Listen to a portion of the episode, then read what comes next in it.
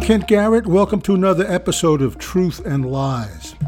On February 9th, 2020, while campaigning for president in New Hampshire, Joe Biden said the following quote, No more drilling on federal lands. Period. Period. Period. Period. That has turned out to be a lie. On March 13th, the Biden administration approved a major project that will allow ConocoPhillips to drill 199 wells for oil and gas on the north slope of Alaska. It is called the Willow Project.